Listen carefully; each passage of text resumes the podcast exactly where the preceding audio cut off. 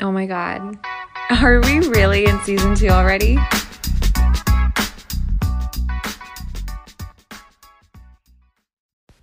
Hey, beautiful humans. You're listening to the Human Experience Podcast, hosted by me, Kiara Marie. I'm a functional nutritional therapy practitioner and a functional diagnostic nutrition practitioner. I'm here to share my human experience as well as have these raw and powerful conversations with leaders in the health and wellness space. The Human Experience podcast began because I truly believe our souls are here to experience a wide range of emotions, make mistakes, own our past traumas that led us to make them, and face our deepest fears in order to grow. The Human Experience is a conversation about self development, conscious awareness, normal human responses, and connecting mental, emotional, physical, and spiritual health. The Human Experience promises to deliver authenticity and diversity. The Human Experience community is a group of humans doing the work so they can live their lives to their fullest potential and are here to break intergenerational family patterns so that generations to come can too. At The Human Experience, we're diving deep. Thanks so much for tuning in. Enjoy the show.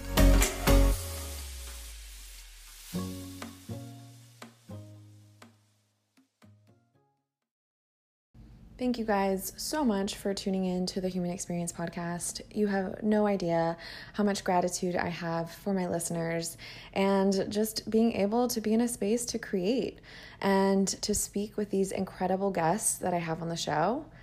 It is truly a dream. And I wanted to take a moment to chat about my private coaching that I am offering right now. Um, I do offer three and six month options for those women who are my higher high achievers. And I feel like women in general kind of put a lot of pressure on themselves, whether it's internal or external pressure. Um, I've just been seeing myself included with my clients that the ones who develop symptoms, chronic symptoms especially, are the ones who are high achievers or put a lot of pressure on themselves or are easily stressed out. Um, just happens to be the way of the world, and that's okay. Um, I've now been able to get to a place where I'm able to manage my chronic stress with some tools, which you have too. You have these tools, it's just a matter of accessing them. Um, and having someone who has been there and who can guide you throughout a process because I cannot tell you guys, I had my family and loved ones by my side throughout my entire journey but they just never understood. They were there to support me and love me and tell me everything was going to be okay. But because I didn't have anyone who truly understood what it was like to be in my body, to to feel how crippling it felt to experience the bloat that I did. I felt 6 months pregnant when I wasn't and just my cycles were all over the place like I was getting them 16 days late and it was it was mess and my acne and just going to the bathroom was a nightmare. I, I can't, it just felt like the end of the world. And at 20 something years old, that's not how you're supposed to feel. You're supposed to be out there living your life and not let another day pass because, yeah, you only get this life once and you should live it to the best of your capabilities. So, in my three month and six month programs, I do offer unlimited support via an app, which we call Voxer. It's like a walkie talkie, it's pretty awesome. So, any questions that my clients have, if it's relating to a supplement, something that you get in the grocery store, um, how you're feeling, whatever, you have me literally in the palm of your hand. Um, and then we do one on one, one hour calls every two weeks, and um, grocery list, recipes, the whole nine yards to get you started. Um, and then we address diet, rest, exercise, stress, supplementation. These are all things that will get you on the right path to healing. No more guessing games. I do as well offer um, functional diagnostic lab testing.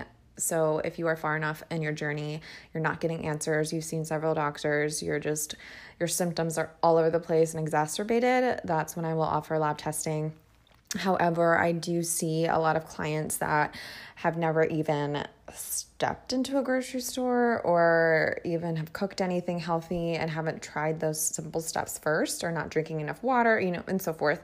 So, um, we will just start with nutritional therapy alone because I see it as a profound impact on your body just by making those simple changes. And if we hit a wall and you're healing or whatever, um, then we can definitely step in with some functional diagnostic lab testing. So, three and six month programs they are awesome and I love them so much and I love my clients dearly. Um, so if you guys are interested in hearing more and scheduling scheduling a free symptom audit so that we can go over your symptoms to see if it would be a good fit to work for, with each other, um, you can schedule your free symptom audit um, in the link in my bio and my Instagram, or you can just shoot me an email at Kiara Marie Wellness at gmail.com.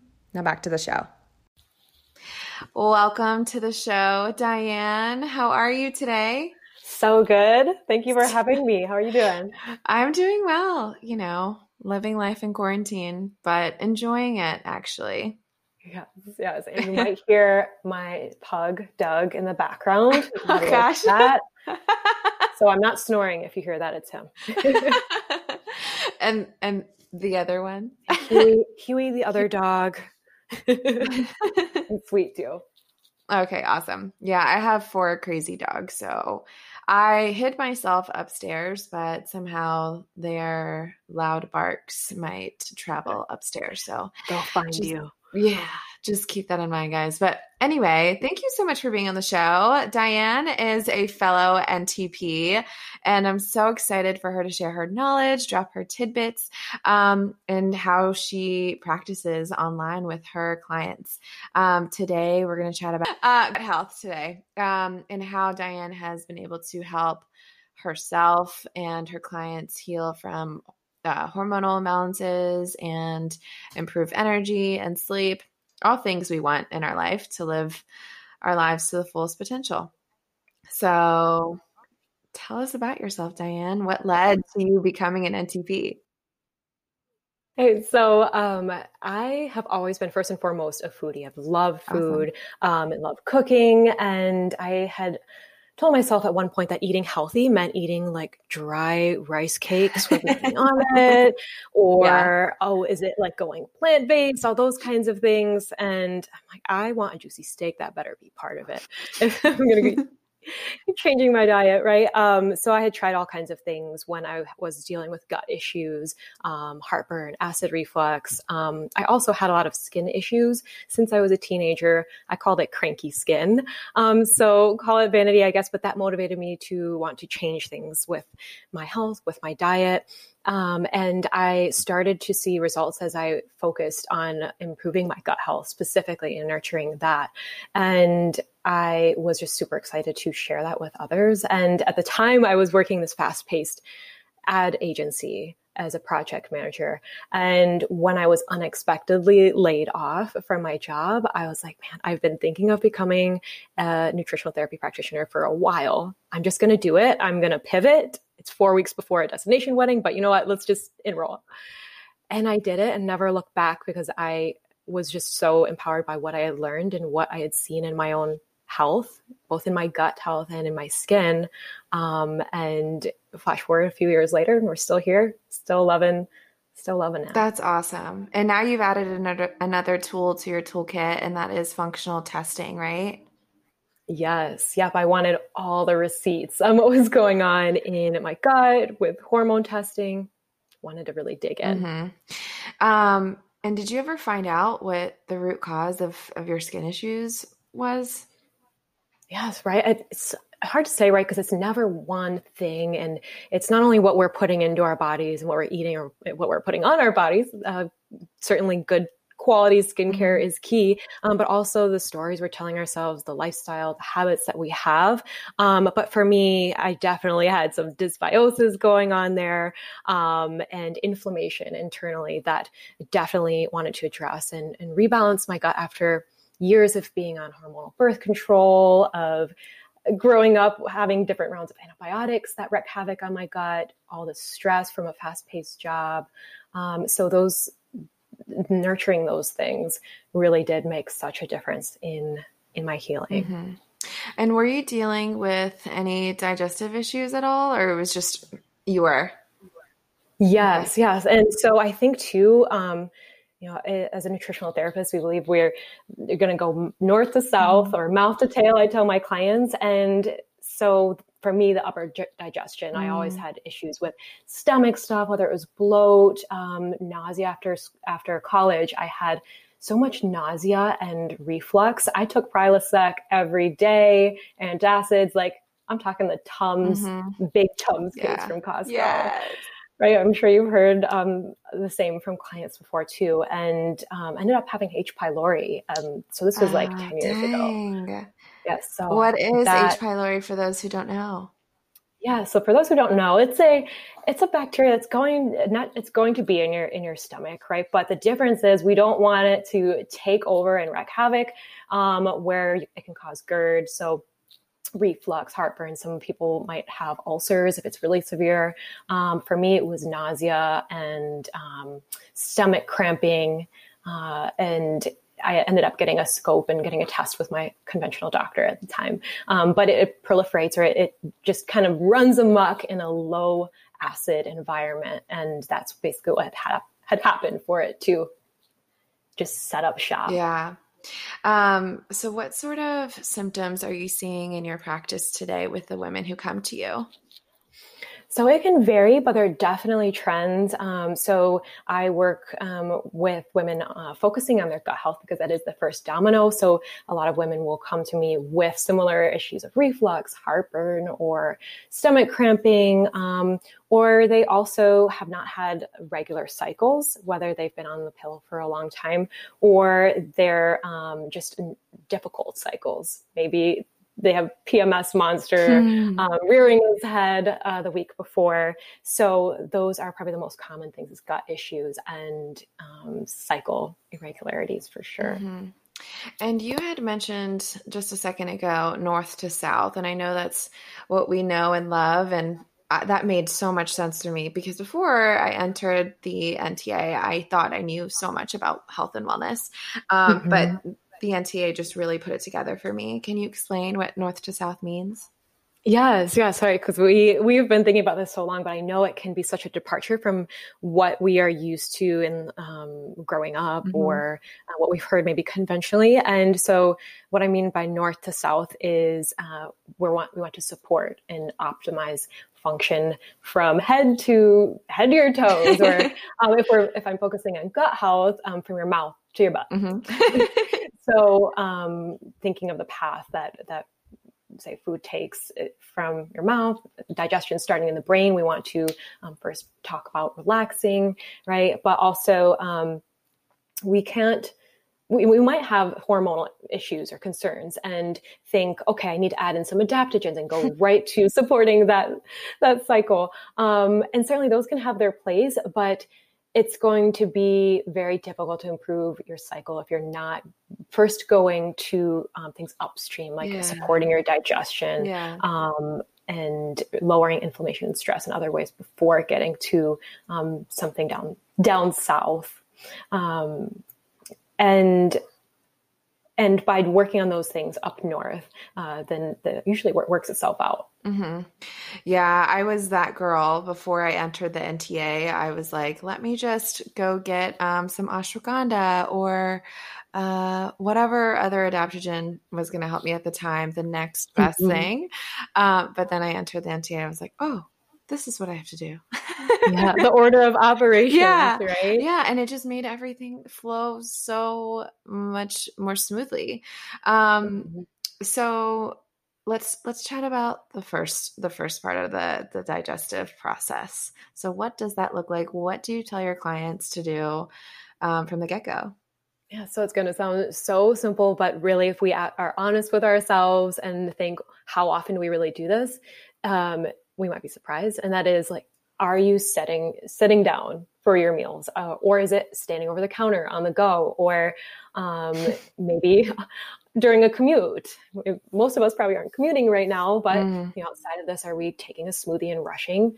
Um, that is not going to be supportive of our best digestion. So I um, encourage my clients to sit down, slow down, and take a few deep belly breaths. So I know some people will um, pray before they meet, they have their meal or reflect on gratitude and all that's going to just relax and um, get us ready for our meal. Yeah. digestion really does start in what's going on in the brain and how we're feeling. Yeah, absolutely. And that was a huge step of the process that I was missing. I think I remember so vividly the first time I actually just sat down and just chewed my food so slowly and was just in that moment like technology away. And more importantly like what was going on in my mind too because there have definitely been moments where I'm like okay I'm doing all the right things but my mind wasn't settled.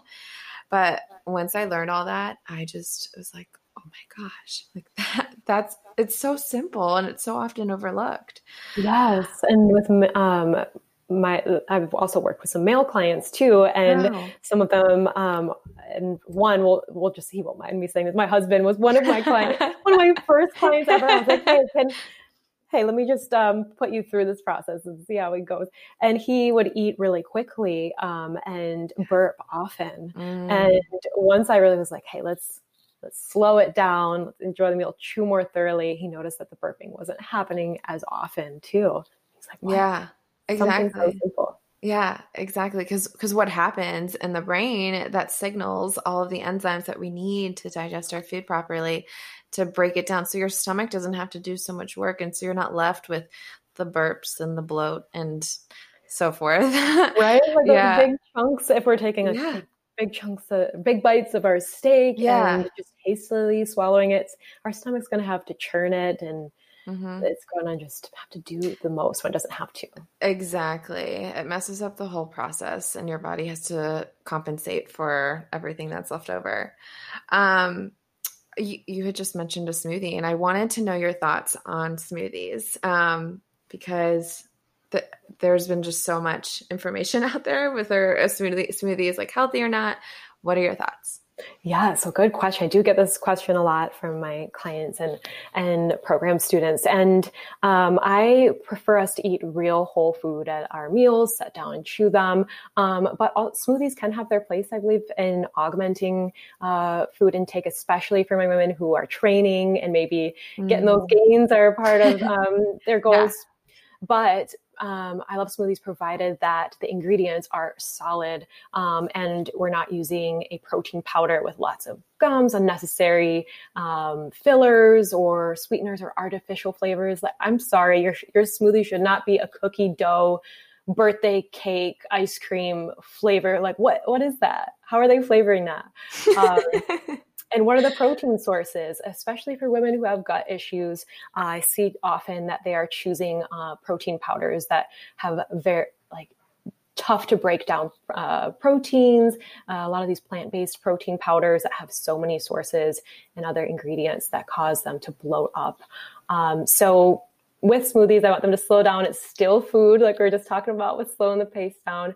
Just because it's liquid, um, they have to like thoroughly chew it like a weirdo, you know, but just slowing slowing down with it is key. Um, and making sure you have enough protein protein, mm-hmm. um, fat. I like to add in some fiber in there, and then um, some fructose or some some kind of fruit uh, that's maybe frozen. Now that we're going to the summer months, something refreshing. Mm, yeah, and I feel like intuitively your body knows like I wouldn't go and drink smoothies all winter long. um, I feel like our bodies during that time, and that's why things are seasonal. So in the mm-hmm. smoothie in the summer, we're gonna crave smoothies and colder things and salads and maybe um, well, we can talk about salads too. but but in the wintertime, like soups and the starchier vegetables and stuff and, and bone broth. Although like I love bone broth all year round. Same. I can always use the bone broth. Um, okay, on that note, let's just first talk about bone broth since I just mentioned it. Why is bone broth so good? Oh, so many reasons. And um, I just loved Chrissy Teigen not that long ago was talking about broth and bone broth. And I know oh, a lot of people think that, oh, it's a fad. Uh uh-uh, uh, it's been around for thousands of years. Um, it is the shit. And Chrissy was like, no, if you're going to get bone broth, it's not most of the shit garbage you see on the, on the shelves at the grocery store yes, it is having a moment right now, and I love that, but the source is so key. So um, when we talk about bone broth, we want those from made from pasture raised bones. Um, so I like saving a carcass from carcass. Mm. That sounds so metal. yeah, no, it, that's know, what it is. A roast yeah. chicken or and chicken feet and um, from local farmers in a freezer bag and we'll make broth with it. But the reason I love it so much is it's so nutrient dense and packed with minerals and collagen, and um, basically is like a hug for your GI tract, um, and also can augment your protein there as well. So a nice little afternoon sipper to give your gut some hug, but also um, you know, nourish your connective tissue as well. And and if you have gut issues, it can be very calming and soothing on the stomach too.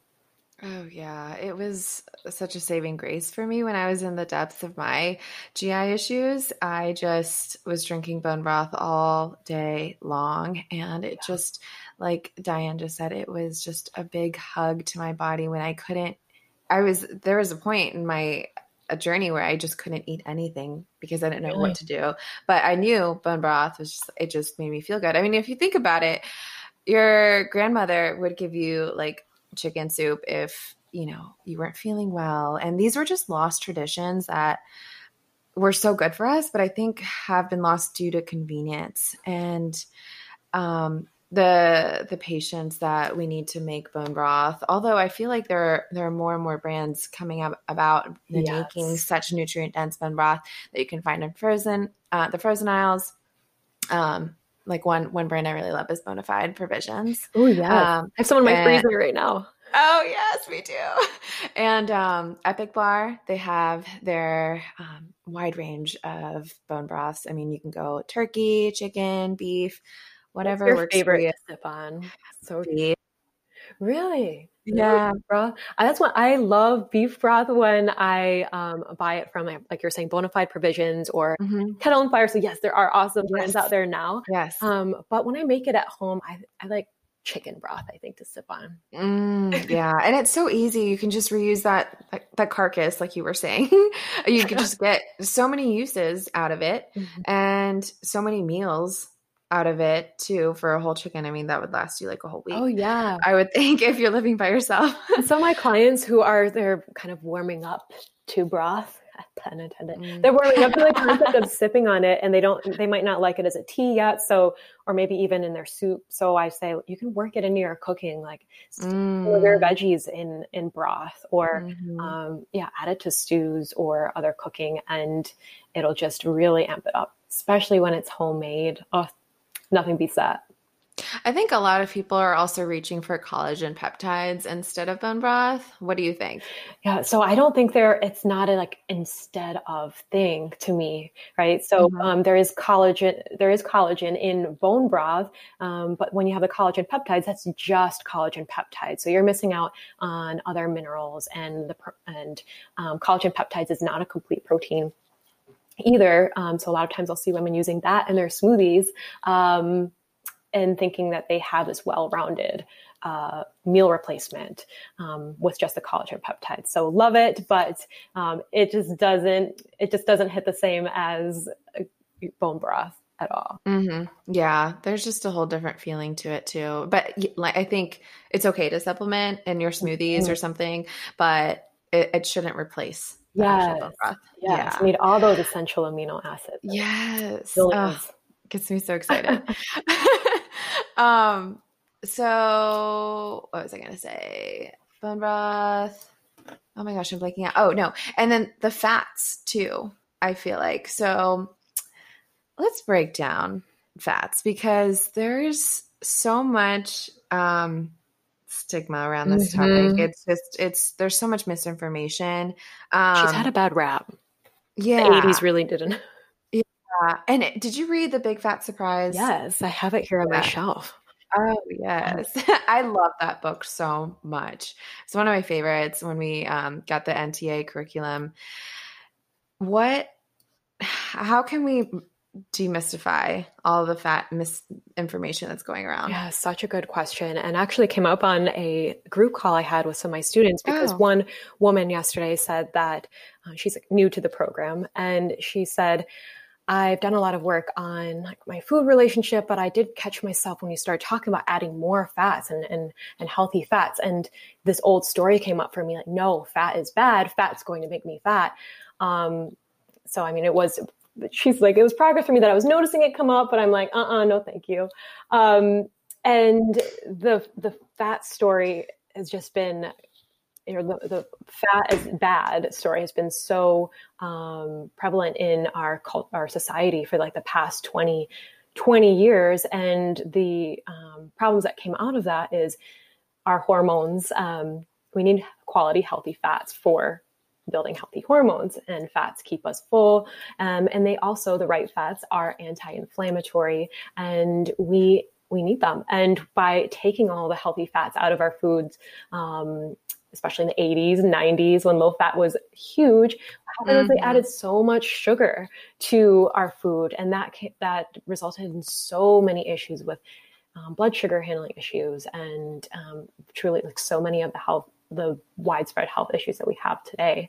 Um, so so this client was talking about fat and how she was um, scared to add it back in. And what i invited her to do was to think um, you know, how did you feel when you added in um, added in fats? She had recently tried some like avocado with her tuna salad, and she was like, I felt full. I felt like my mood was stable. I wasn't hungry mm. half an hour later. Like normally, I find myself really snackish, um, and so I encourage my clients to come back to the basics and um, quality, healthy, nourishing fats have been part of um, ancestral diets for thousands of years. And it's only recently when we decided, oh, fat is bad, makes you fat, that we've fallen away from that and gone gone towards more of the low fat, high sugar um, format that has just done so much damage to our health.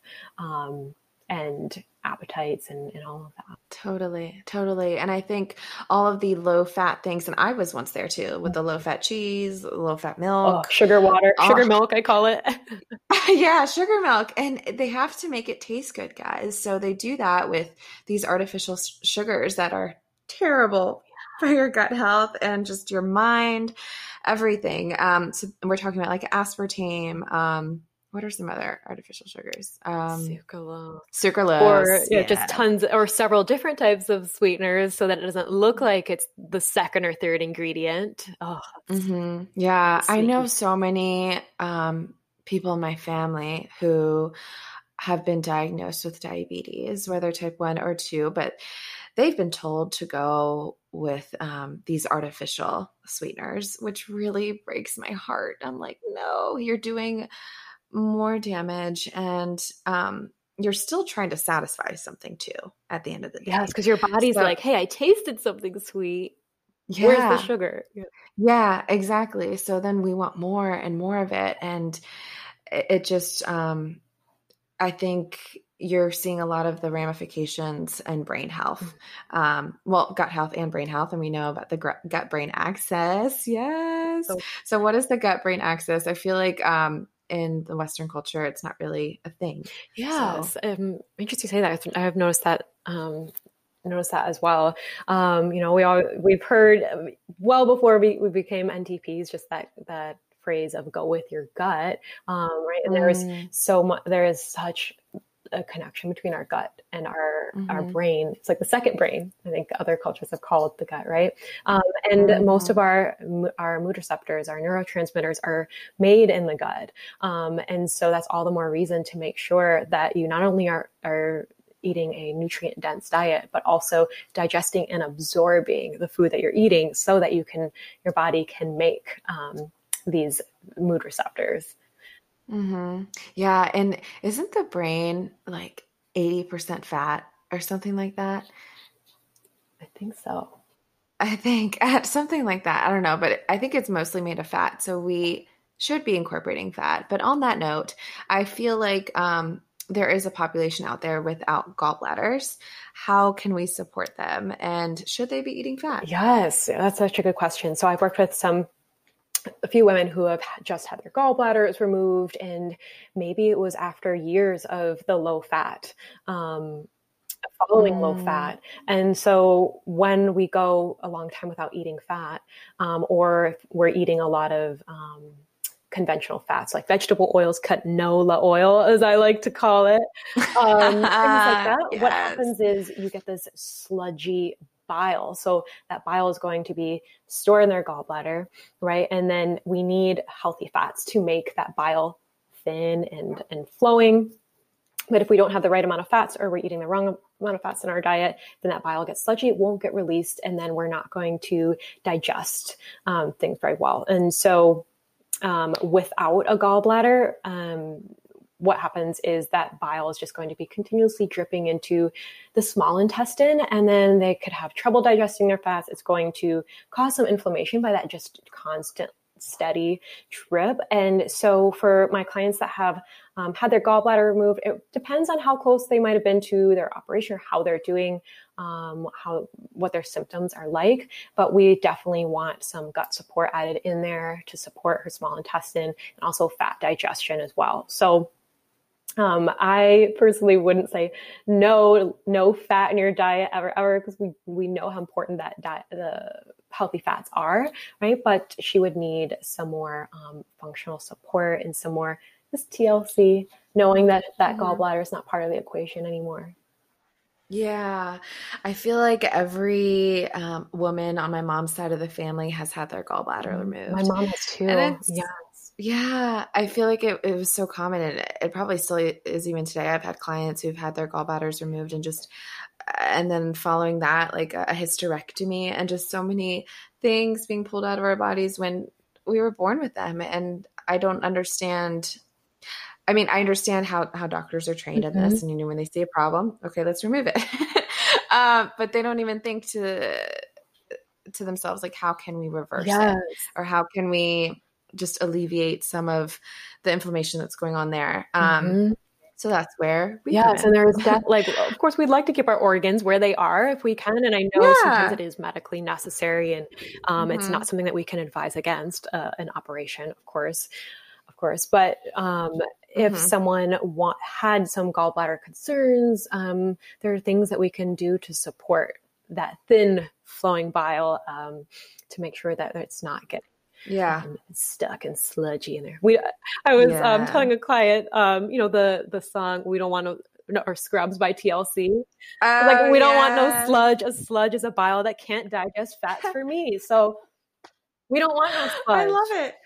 You're so punny. I love it like you really are. I, I'm like not that witty at all. Like I would never think. I love things. my my hip hop and my puns and my dad jokes. We got to make we got to make nutrition fun and tasty, right? Yeah, I love it. Um, so what sort of fats would you recommend? They're all like you said, canola oil, mm-hmm. canola oil. Yeah. That's a big no no um, because it's a vegetable oil and it, it, it oxidizes once it's heated and what it what happens when it oxidizes so it it reaches our bodies and our cells and releases free radicals and what do free free radicals do they create they they damage dna and when you have that that can lead to a whole yes, host of and they go crazy um, and they will want to find a buddy to pair up with and um, mm-hmm. they are just running amok causing that yeah. radical damage inflammation uh-uh. yeah we don't like canola oil yeah. So, what other fats um, do you? Yeah. So, first and foremost, the ones to avoid like the plague are canola oil. Or um, one thing I'm noticing is um, it's a lot of people don't know that it it also is or the synonym for that is rapeseed oil. Um, so if you see rapeseed oil, uh, that is also canola oil. Uh, vegetable, other vegetable oils. So anything that's highly processed and probably like yellow oils that you see in um, plastic containers, your vegetable oil blends, um, peanut oil, um, sunflower safflower. I don't like much as well because of how processed they are, um, and they're damaged by the time they get to the shelves. So avoid those and margarines, um, any sort of fake butter. I don't care what um, they say on the front of the package. Um, I'm seeing all kinds of like I'm using air quotes for those who can't see coconut oil, butter, yeah, earth balance, or the I can't believe it's not butter. I can't believe it's not butter either. Where is the Kerrygold? so um, definitely look on the back because I'm also seeing some things um, where it'll say like this is mayo, but avocado oil mayo, but then you turn it around the back and it says yes. from like a blend of grapeseed and van- vegetable oil, and then there's maybe a little bit of avocado. So that's nowhere near the main ingredient. So any of those highly processed fats, or franken fats, as I like to call them, we don't want um, in terms of avoiding them. And then you asked yeah. which ones to include, right? Mm-hmm. So, as far as fats to include, um, we're going to go for things that were always food, always fats, um, minimally processed. So, my personal favorite is Kerrygold grass fed butter. Um, once you go Kerrygold, you'll never go back to the pale yellow stick butter because um, it comes from the milk from happy cows that were allowed to graze on pasture and, and do what cows should be doing. Yeah. Oh my gosh. My dad, God, I love you, dad. He listens oh. to the podcast, but, um, he, I, I, I didn't know this actually existed, but that he had gotten a butter from Costco and I read the ingredients because I was like, I'm just curious. It should just be like cream and, um, what, what what what makes it better like cream and salt and microbial enzymes um there were natural flavors in this oh, butter. I mean, it was like all the ingredients, but plus natural flavors. I was like, what are these natural flavors? and we can touch on that after. You, yeah, exactly. We can touch on that um, after you finish up the list of, of recommended fats. Love. Yeah. So love yeah. Kerrygold butter. That's my favorite. We'll make it into ghee here at home so that it's a nice high heat cooking fat. Oh, I love it. It's so we'll do like a double batch. Um, coconut oil, mm-hmm. I love mm-hmm. avocado oil, some extra virgin olive oil, or um, I'm really liking trying like really nice olive oils, like as a little finishing thing for dressings. Um, I found actually this great wedding gift or like host gift if anyone's ever looking for one. Um, called Grove and Vine, and they have this like this curated selection, and they're these amazing olive oils, and they send you one like every couple months. Um, so such a cool olive oil. Um, also. Mm. Animal fats, so high quality animal fats. Um, I personally love duck fat fries or duck fat potatoes. Oh my god, you're speaking to my soul right now. I need There's some duck fat. Like oh my gosh, I'm totally gonna get some tomorrow. Yes. I'm like making I myself a note. Duck fat, um, lard, and tallow, but um, of the animal fats, I just love duck fat for roasting and. Mm. Yeah, so good. I was never introduced to these fats until I entered the NTA. And now we have beef tallow, lard downstairs, coconut oil, ghee. Um, so olive mm-hmm. oil. Can we touch on that for a sec? You had mentioned like just to drizzle, like you know, on top of uh-huh. whatever meal. How do you feel about cooking? So I it? do cook with it. I just don't use very use it at really high heats. Um, so prior to um, becoming an NTP, like I think back to my college days, I only used at that time olive yeah. oil for every anything, everything. I'm sure I was using like the cheapest one that I could find. Um, and oh, and it has such a low smoke point, right? So if we are say mm-hmm. Uh, using olive oil to um, roast something at 450 degrees, um, that also is going to cause that that free radical damage and inflammation that we mm-hmm. talked about earlier. And so there are fats mm-hmm. better suited to that, like um, your ghee, your coconut oil, um, your animal mm-hmm. fats. Mm-hmm. Yeah, definitely. And uh, it matters how it's stored too. Like if you see a, a, a plastic bottle of olive oil that's you know you, it's not it's see through you can see the olive oil not maybe not the best. Um, I think the best would be like glass and dark, yes, right? Glass and dark, and storing it away from your window. I've seen mm-hmm. beautiful kitchens with uh, like it's like stock. I'm thinking of stock photos because I was just looking at some for, for something, and have like glass olive oil bottle in the window, and if you're, um, you know, that's going to affect its quality as well and make it go rancid. Mm-hmm. So store that away. Mm-hmm. Definitely. I love my fats. And um, I think going back to the whole gallbladder thing, I still dealt with that sludgy bile, even though I have a gallbladder. And so I still had to work on thinning mine out because, I mean, back to the whole north to south thing, I was like, okay, I have the digestion, like, um, chewing down, but there was still some like lower GI stuff. So then we had to look at like the gallbladder and the mm-hmm. liver and there's just so much that goes into digestion and I had no idea. I thought you just put something in your mouth and it just it comes out of you and that's fine. That's it. But there's the so gallbladder, liver, and and the pancreas. A lot of people I call them the supporting players of digestion because um, a lot of people just don't think of their role that they the important role that they play in digestion and how well you're you're tolerating, digesting, and absorbing your food. Absolutely. Um, it's it's important to look at and to know these things and to educate yourself. Um, we briefly touched on natural flavors. Why are these a no no? Yeah, for the most part. Sometimes it, it's okay, and it's where you have to ask the yeah. brand and trust yeah. the brand, right? So, natural yeah. flavors. Um, there's not much regulation on, or I don't think any regulation on how what that means, right? So you can let me wave in my hand. Natural flavors. Um, what does that include? and sometimes I think brands would say that it's they're protecting like proprietary information or the the ingredients, um, the recipe, right? Um, of I've heard okay. that before um, of what is in their product, um, but especially okay. for people who might have um, food sensitivities, like you want to know what is going into in that product. Mm-hmm. Yeah, I think you don't really have to worry about that too much when you're eating like real food and it's yeah those natural are natural form. flavors like, like it, literally natural. yeah those are natural flavors literally i think a lot of people think they're okay because they're natural but what is natural what is really going into them um, versus artificial flavors they're like oh i'm i'm actually doing good because they're natural instead of mm-hmm. artificial mm-hmm. but i've also seen some um, some brands out there. I mean, not anything that I eat anymore, but artificial and natural flavors. So like yeah, both.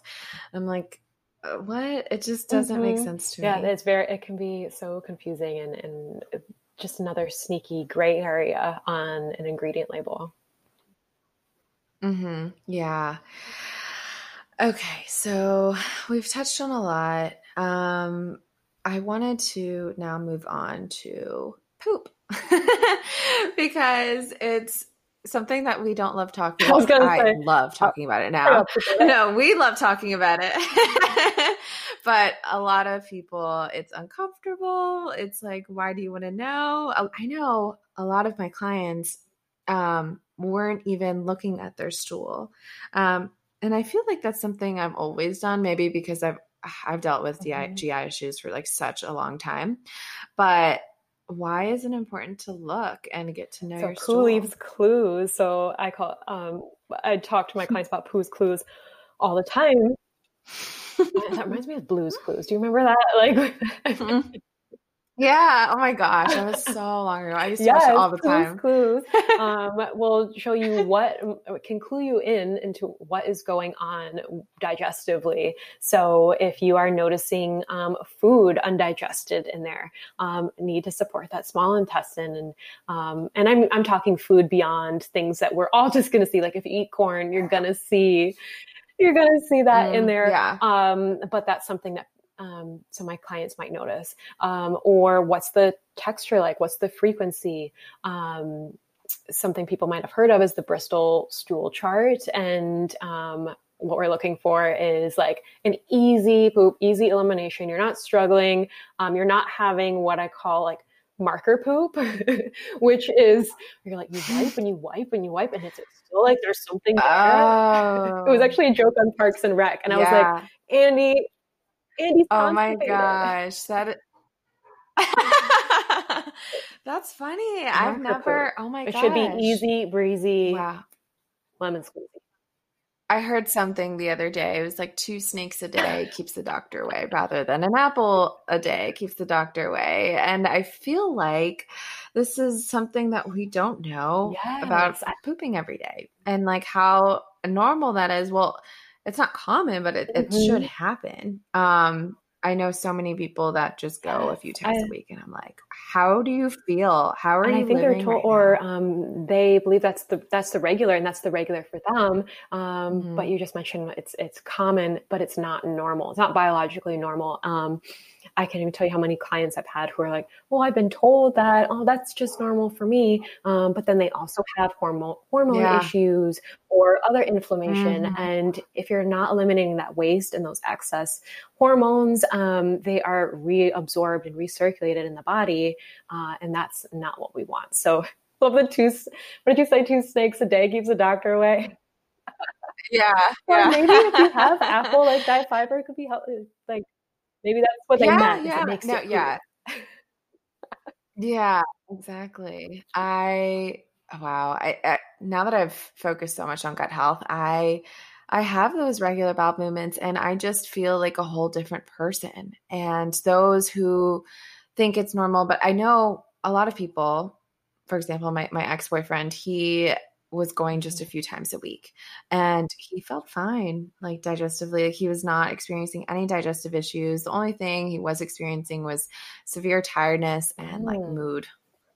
His yeah. were up and down. He was hangry and he was like having to sleep for hours and hours like just an absurd amount. I'm like something is wrong and let's just try. Let's just like my guinea pig. Let's just try um removing certain foods. And for him, mm-hmm. that looked mm-hmm. like gluten. Um, and after just like a meal with no gluten, he was like, I'm not tired. Right. A lot of times weird. people think, oh, I'm not sensitive to something because I don't feel yeah. upset stomach, diarrhea, vomiting, or what have you. Yeah. But there are other ways that they can experience a food sensitivity or reaction. Mm-hmm. Mm-hmm. Yeah. And I think that goes along with knowing your body and that body awareness, um, which so many of us are, we think we might be in tune, but I think because of the busy lives we lead, we're going to be on autopilot mm-hmm. a lot of the time. So it's really hard for us to just slow down, pause, and check in. Um, so can you touch on like body awareness and how that's helped yes, absolutely. So we talked a little bit earlier about um, before each meal, like sitting down and um, taking that deep belly breath. And I remember when I learned this, I'm like, oh, yeah, yeah, okay. But really, when was the last time we really did that and took a pause and we're and we're not eating with our phones um, in our email inbox, like basically distracted, um, and coming back to ourselves and tuning into how we're feeling. Um, and another way that I can I encourage my clients to check in with themselves and really dig in a little deeper is to keep a food and mood journal. So beyond just what mm. they ate, um, how did they feel, and tracking all kinds of symptoms. So you were saying earlier, like the energy, or um, some of my clients experience like brain fog and things that they might not realize could be um, linked back to what they're eating. Um, so brain fog, joint pain. Um, mood changes. Mm-hmm. And so you can track all of that uh, in a notebook or something, and it can really give you um, so much information. It's such an underrated tool.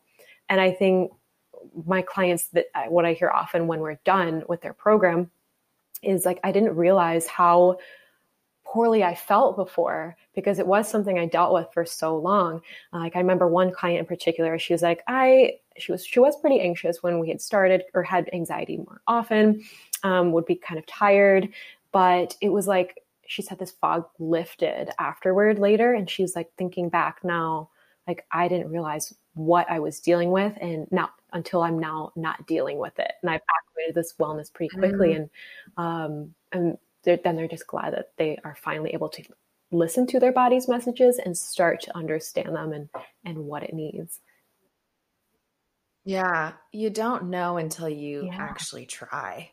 And I feel like a lot of it is emotional for some people to actually get rid of the food that they've known all their lives. So, what actionable steps would you give to someone who might be experiencing the symptoms or, or even a possibility that there is like a, an underlying food sensitivity or something and they just can't give up the, the, the comfort of eating a pizza or a batch of cookie yes, or whatever so, Um, there, sometimes when we're craving those things for so long, it's, I mean, those foods, a lot of conventional foods and um, fast foods, uh, convenient foods, they're designed to have us coming back for more and more and more uh, and can be so addictive in many ways. So there's like this physical, there could be this such a strong physical component for those. Um, but um, I think to just trusting the process has to happen and trusting yourself um, to just try something different you know like you can try it for a couple of weeks um, give it a good couple weeks and see how you feel when you're adding in nourishing food and know that it doesn't have to be things that are boring. Um, and you might find some cravings at first because your body's like hey i'm used to these quick easy carbs that killing if i know that i can get energy there so of course it's going to crave it. And um, there's also an emotional component to to cravings too as well. Don't want to ignore that. But in time after you're giving yourself mm-hmm. like sufficient quality fats and proteins you will reset that craving um, and then we'll be able to honor um, your body and eat more intuitively with over time mm-hmm. Yeah, I feel like I had that emotional. Well, actually, for me, it was there was like no if, ands, or buts about me cutting a certain food. I think it did take me some time to actually accept that, okay, gluten might not be the best for my digestive system. So I waited and waited until it was like actually time, time. um, and once I cut that, I was like, oh my gosh, like the world's difference. Mm-hmm. And then some symptoms are still lingering. So that led me to basically adopt uh, like a paleo lifestyle. Mm-hmm. Um, and not that I follow that to a T anymore. I mean, there there are still like some foods, like some grains here and there, but I think it also comes back to like the cooking of those grains, mm-hmm. which goes back to the like the lost traditions that our grandmothers um, used to once do, like soaking and sprouting um, nuts and seeds and grains. And what that looks like is, um, I think, taking, I forget the ratio of like rice, for example, to water and then a pinch of salt or lemon juice. Um, but you basically fill up a big bowl of uh, maybe like a cup or so of rice and then like you you you times that by like eight cups of water or something filtered water and then salt and lemon juice and then that's what our grandparents used to do in order to reduce the the phytic acid that could also potentially lead to damaging our gut lining um, so that's one way and then also i think there, what's getting more popular though is sprouted um, seeds like I found I found um, sprouted pumpkin seeds a long time ago, and I've I've enjoyed those from time to time too. But I mean, if your if your body can, right? Because um, it goes back to bio individuality, right? Everyone's yeah. different. I'm half Filipino. I do mm-hmm. well with with rice, and it's just it's something I do include. Um, but mm-hmm. uh, others might not do well with those, or they might not do well with even fermented um, wheat sources like sourdough. Um, so it really can vary too, for sure. Um, and some mm-hmm. actionable steps too, if someone is going from like those conventional foods or pizzas, breads, pastas, hmm. um, to more real foods um, is like get create like let yourself play and be and get creative and try new things and um, it can be a mindset shift to go from uh, to, to go from this is this is not fun to I'm I'm yeah. letting myself have fun with this. There's so many spices that I can try, so many seasonings. Um, so one thing that was helpful for me was just trying something new, like ooh, sumac. Who's she? Me try, or za'atar blend, and having fun with that, and the way I season my food. And now, um, I mean, five, ten years ago, there were not nearly as many gluten free options as there were now. Like gosh, like 10 years ago, I think any gluten free option I would have found would have just been like cardboard nasty. Um, but there are tons of even just healthy dressings and oh my gosh, um, all kinds of, of options to try now. Yeah, so many. I don't, there's not a day that, that goes by that I miss the, the old ways of eating. I find so much joy and, and comfort in the way I eat now. And I know that I'm nourishing my body and my mind too. Um, and I don't feel the need to to binge eat too because that was also an emotional um, stressor for me as well. Um, so addressing that emotional component and like what was driving that in the first place. Um, because I, I was still at that point adopting like a, a paleo lifestyle, but I was finding uh, I was navigating certain ways and like, okay, how can I still get a cupcake or like a huge cake and cookies, just endless baking to to myself? And um, I really had to take a step back and realize like, okay, sugar is still providing satisfying something you know, I would still use like the low glycemic coconut sugar and whatever the case, but um, although it still wasn't refined, it was still satisfying that sweet tooth, and I that brought me comfort. So I had to address that, um, and I know so many women who have that exact same experience. Yeah, and I feel like with body awareness and knowing those things, um, we can also gauge that through the nutritional assessment questionnaire. Can you tell us? Yes, one is? of my favorite tools um, that I do in my clients' nutrition and lifestyle audit. So um, we've all been to appointments where, or met with a new practitioner or coach where maybe they only get have um, like five five minutes, ten if you're really lucky to do an intake, and that's that's just not enough time to get to know you, your health history, your unique situation. And what I love about this tool before um, I meet with clients is that they're answering like what 300, 350 questions about yeah. their health history, their current symptoms. And it doesn't, it doesn't take as long as you think, like 20, 30 minutes, something like that. You're basically rating how you experience these different things, um, these different symptoms. And what that does is shows us this graph, um, this data. I love sharing these on Instagram because we get to clients like to see their their before and after in the program of how things change, and it basically is showing which systems in the body need priority attention right now, or where the opportunities lie. Um, and it's arranged in a north to south way, like we were talking before. So oftentimes the left side, which is the digestive sections. Those are going to show higher um, scores or opportunities for that client. And it isn't a perfect tool. Certainly, we can take it to the next level with testing, but it does go deeper than um, most of my clients have ever done uh, in the past in other plans, mm-hmm. programs, and coaching relationships. Mm-hmm. You just reminded me. I wanted I wanted to take mine I'm probably going to do that after we hop off here just to see. In a minute. Yeah, because I feel so different. Even when I started or ended the program last year, like mm-hmm. I just feel like a whole new person ever since I've just been able to truly heal my gut. I feel like I thought I have in the past, and my body was quickly like, nope, you didn't. Um, so I also wanted to chat with you about something that we're dealing with a lot of controversy in the health and wellness space. Um, and that is animal proteins versus plant based proteins. Because, mm-hmm. yeah, why? Yeah, let's just start with what are your thoughts?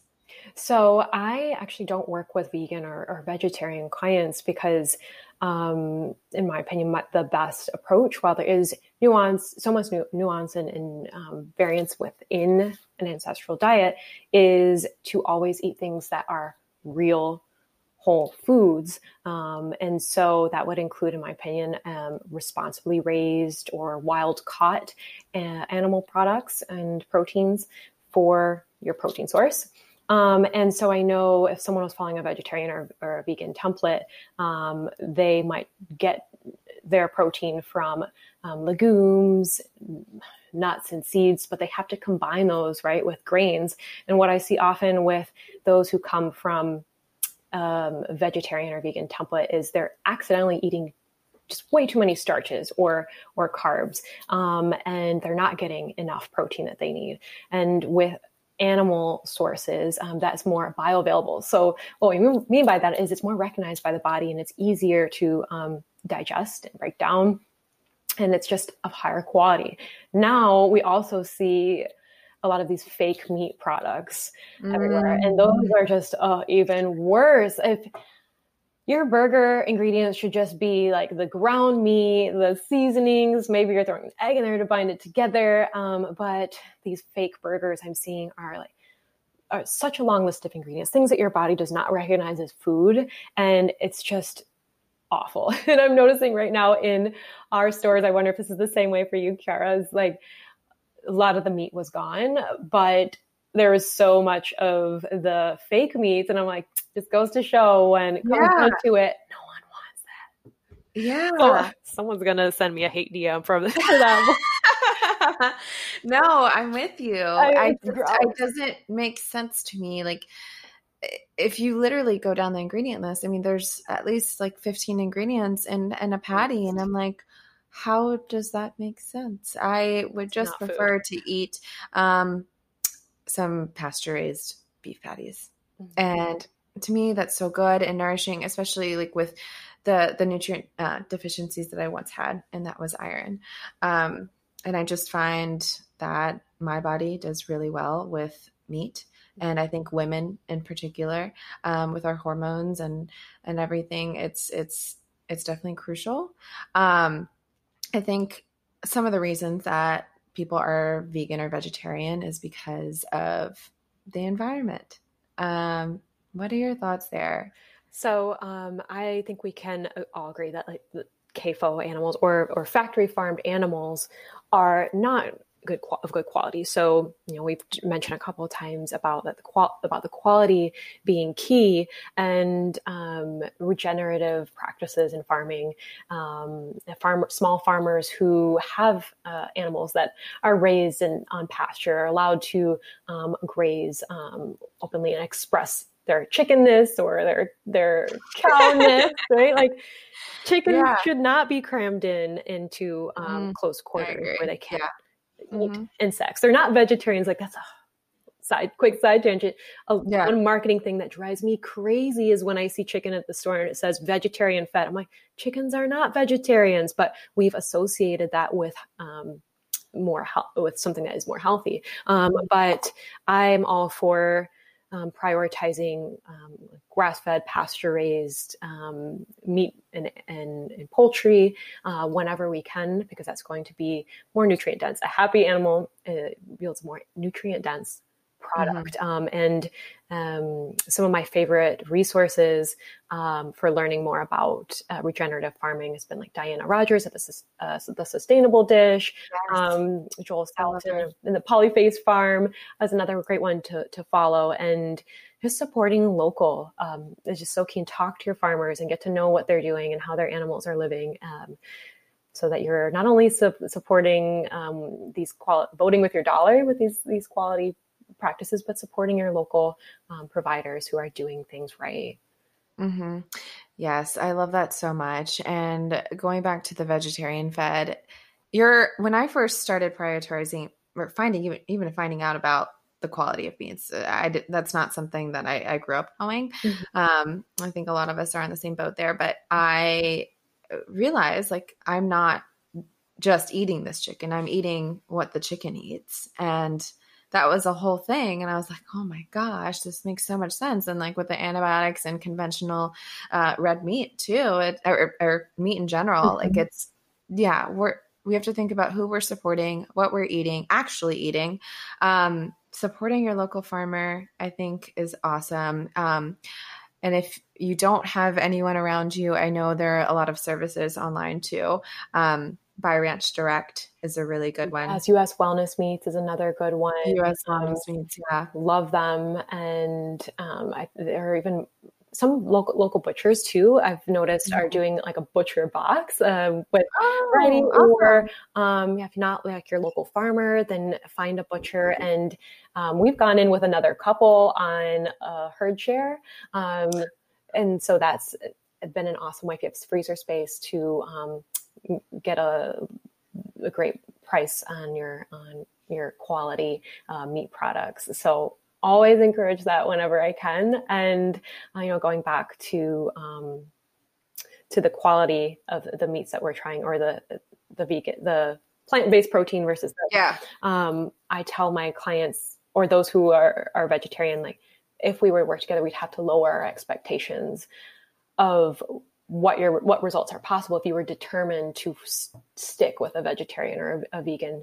template. Um, so I just love, like in my own health, have seen how much of a difference uh, it makes to include quality animal products. I had tried vegan and vegetarian template for a little bit. It didn't last long. My blood sugar was still up and down, up and down. My mood was horrible. My periods were awful.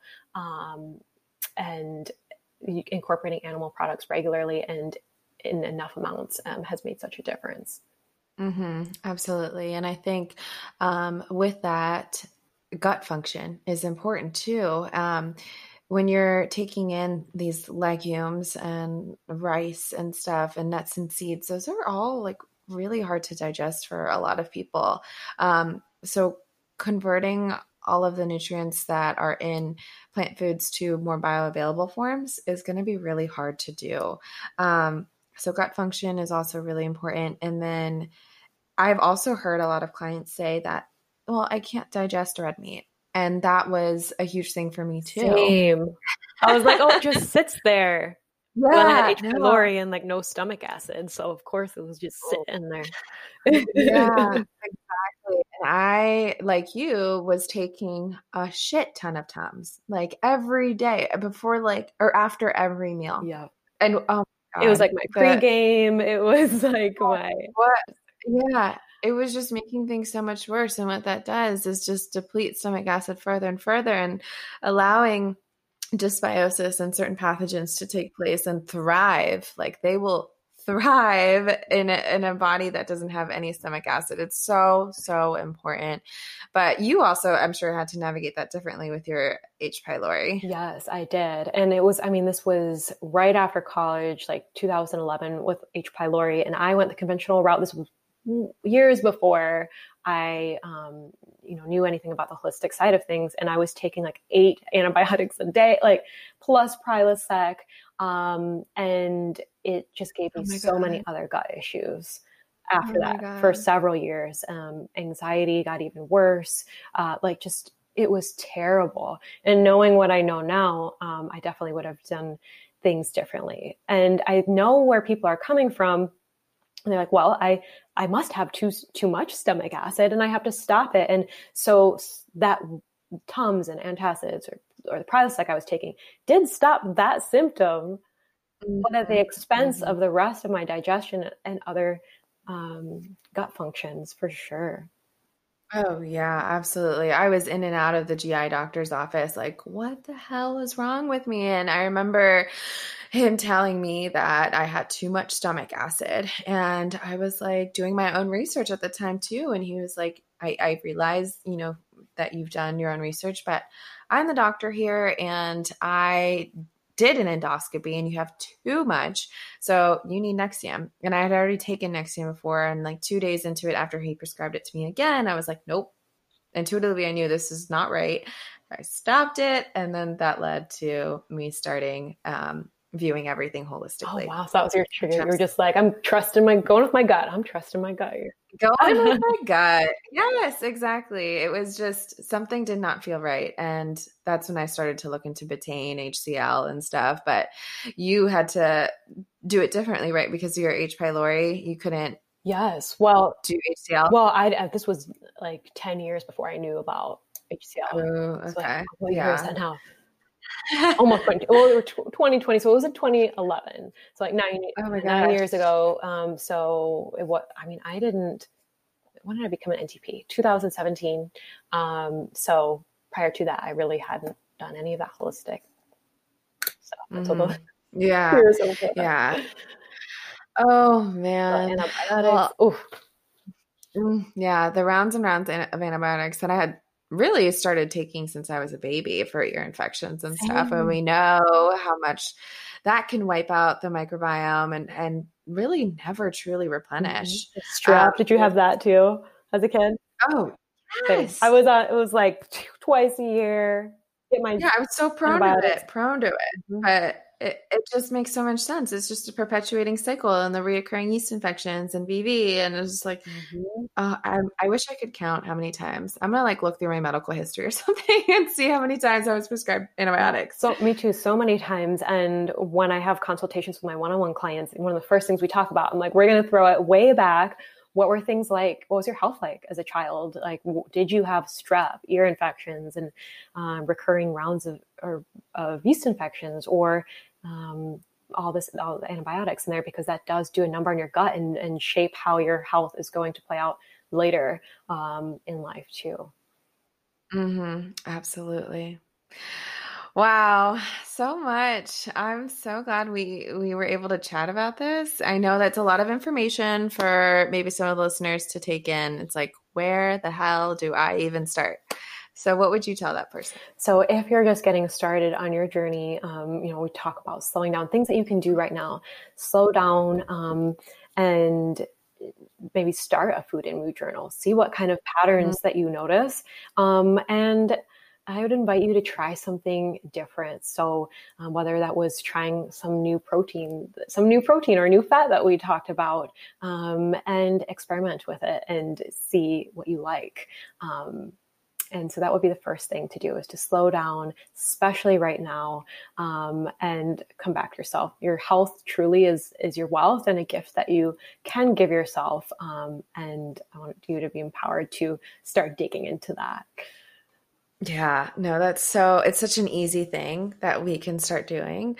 Um, and I'm telling you guys, like I said earlier, that made the world's difference for me. And then I think the rest will just come naturally into place. Obviously, there are some more severe cases. And in that, in that, if that is the case, I encourage you to seek the help of a, a health practitioner because I remember, I mean, my case was so severe. I had waited and waited and waited until it was finally time to seek help. And then, you know, the longer you wait, the longer it is going to take to heal. Um, you don't want to be reactive. Yeah. Like if you, you, I encourage you to learn about your body instead of waiting for illness or disease to teach you, mm-hmm. to force you to learn about it. Exactly. And I think you can also be so emotionally tied to your body. It's, it's hard to take a step out of it. Um, so that's when the help of a coach or a holistic health practitioner can come into play so they can guide you and just give you the tools. And then you do the rest of the work. As long as you can show up and, and just do the work, like you're set. Um, but I really think investing is, is so helpful for you and everyone else you show up for, for sure. Yes. Yeah thousand percent. Yeah. will help you collapse that time in that journey. It's only, it is the only shortcut that I can think of. There are no other quick fixes. Yeah, exactly. The quickest. And on that note, um, you work with clients and I know you have the root cause reset, which is awesome. So tell us about it. Thank you. So, Root Cause Reset's my signature nutritional therapy program. It is a 10 week, uh, or is a program with a 10 week course. So, I teach you what you need to know um, about um, this way of eating and how it can be customized to you um, and how to understand the messages that your body is sending you from north to south. We go through each part of digestion and the lessons are digestible, pun intended.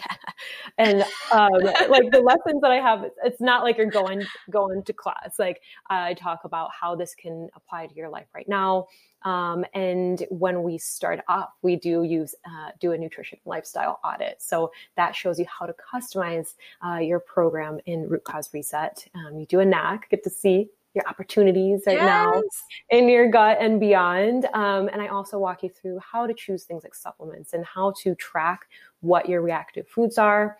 I have so many resources in there. And we also have coaching calls um, once a month and a community of amazing high vibe women. They're all like on the same journey, and I love seeing the resources that they share in there. So um, we have we get support in a few ways in the program, and uh, I just love this program so much. Um, and it's it's like a, a, big primer, like a one-on-one about about nutritional therapy. It's so oh, fun. I love that so much. It's like your baby. Mm-hmm. um, where can everyone keep up with you, Diane? So I would love to keep in touch on Instagram. Um, Instagram stories is probably my favorite place to hang out. And so my, you can find me there um, at Ditea, D-I-T-E-A. And it's, that's like long been my handle uh, since I think high school, like Diane Teal. Um, so that's what that is, Ditea, D-I-T-E-A. I love it. You spelled the T too. yes, I spelled the T. Some Tuesdays, I'm like, it's time for some real spicy tea. we talk all the good stuff on there. I love it. Okay, cool. Well, I will link everything that we've mentioned um, in the show notes so everyone can find you. Um, but everyone, thank you so much for listening. And Diane, thank you so much for coming on the show. I really appreciate it. Thanks for having me. I love talking about gut stuff and, and anytime. So thank Always. you for having me. Always. Awesome. All right, guys, until next time.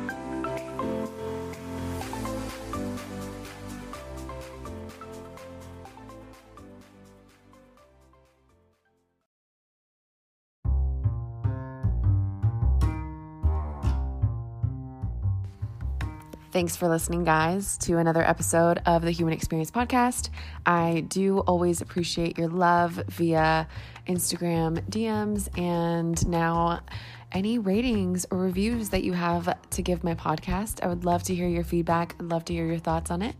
Um, and of course, feel free to share with friends and family so that others can hear my voice too. Until next time.